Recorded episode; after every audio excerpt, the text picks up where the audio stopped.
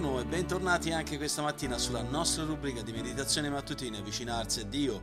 Sono ancora qui con voi da Firenze Gianluca Pollutri, il pastore della Chiesa Biblica di Firenze e conduttore di questo podcast con il quale ci domandiamo come possiamo avvicinarci a Dio? Ci avviciniamo a Dio tramite una meditazione quotidiana per l'approfondimento della nostra fede che facciamo andando con la nostra mente e con il nostro cuore alla parola di Dio per studiarla nella semplicità ma nello stesso tempo gustare la profondità dei suoi insegnamenti per vivere una vita che è realmente benedetta.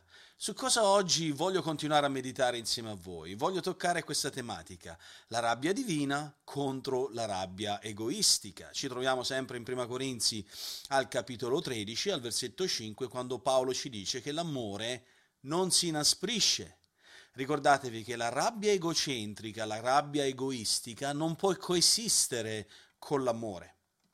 C'è un grande predicatore e teologo del XVIII secolo eh, americano, Jonathan Edwards, che aveva una figlia dal temperamento abbastanza incontrollabile e quando si, eh, si avvicina il tempo del matrimonio, un giovane chiede al pastore Edwards la mano della figlia eh, per poterla sposare.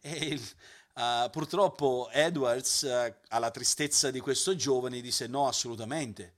Il giovane si è rattristato e dice: Ma come? Io amo tua figlia e tua figlia ama me. E per quello lo implorò, dice: Lasciaci sposare. E, scusa, il nostro amore non dovrebbe fare la differenza? A cui Edwards rispose: Lei non è degna di te, ma lei è cristiana? rispose il giovane. Sì, eh, ribadì eh, Edwards. E così disse Edwards.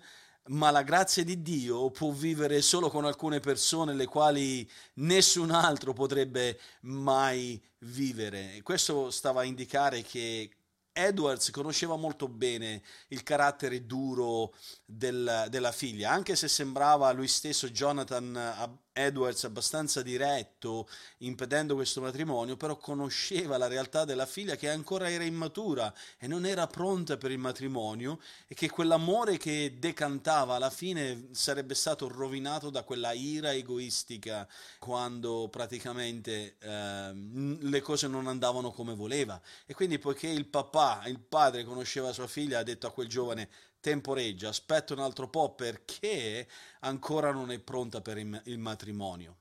Quindi pensate a questo, la, la presenza di una rabbia egoistica indica l'assenza di un amore genuino. Eh, quando Paolo infatti ha detto l'amore non si inasprisce, eh, non, quello che voleva dire è che non è incline a improvvise esplosioni di emozioni o azioni di rabbia non risponde con rabbia a quelle offese ricevute, sa controllare se stesso, sa pensare e mantenere sotto controllo il proprio cuore. Paolo non stava parlando della rabbia, eh, quella giusta contro il peccato e contro quelle terribili conseguenze del peccato. Questa è una giusta indignazione che ognuno di noi dovrebbe avere quando c'è il peccato e l'offesa contro di Dio è presente. E quindi ognuno, ogni cristiano dovrebbe avere questo tipo ovvio di indignazione, di rabbia giusta. Infatti, quando Gesù scacciò i mercanti e i cambiavaluta nel Tempio, in Giovanni 2, versetti 14 e 15, vediamo che lui aveva una rabbia santa, una giusta rabbia, ira, perché la casa di suo padre veniva profanata. Ma non ha mai reagito in quel modo quando è stato attaccato o diffamato a livello personale allo stesso modo è giusto che ci arrabbiamo quando gli altri vengono maltrattati, quando Dio viene offeso e quando c'è il peccato di mezzo o quando la sua parola viene travisata.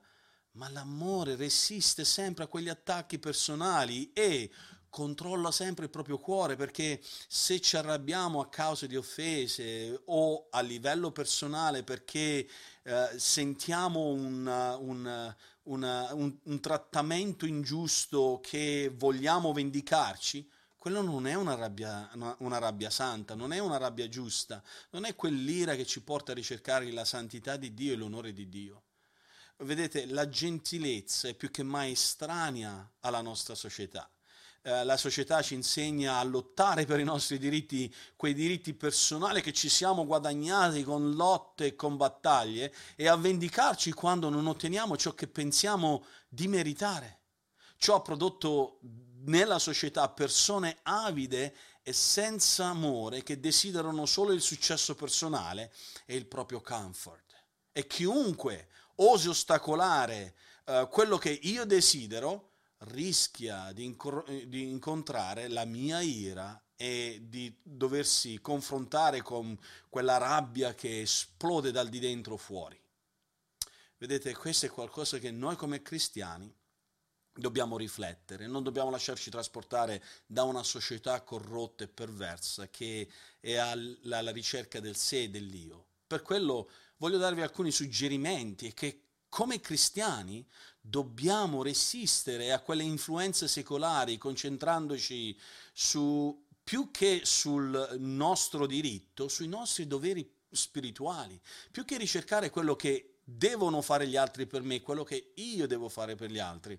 E quando gli altri non assolvono ai loro compiti nei miei confronti, non mi devo indignare, arrabbiarmi, cercando di riguadagnare il controllo e far fare alle persone quello che io voglio.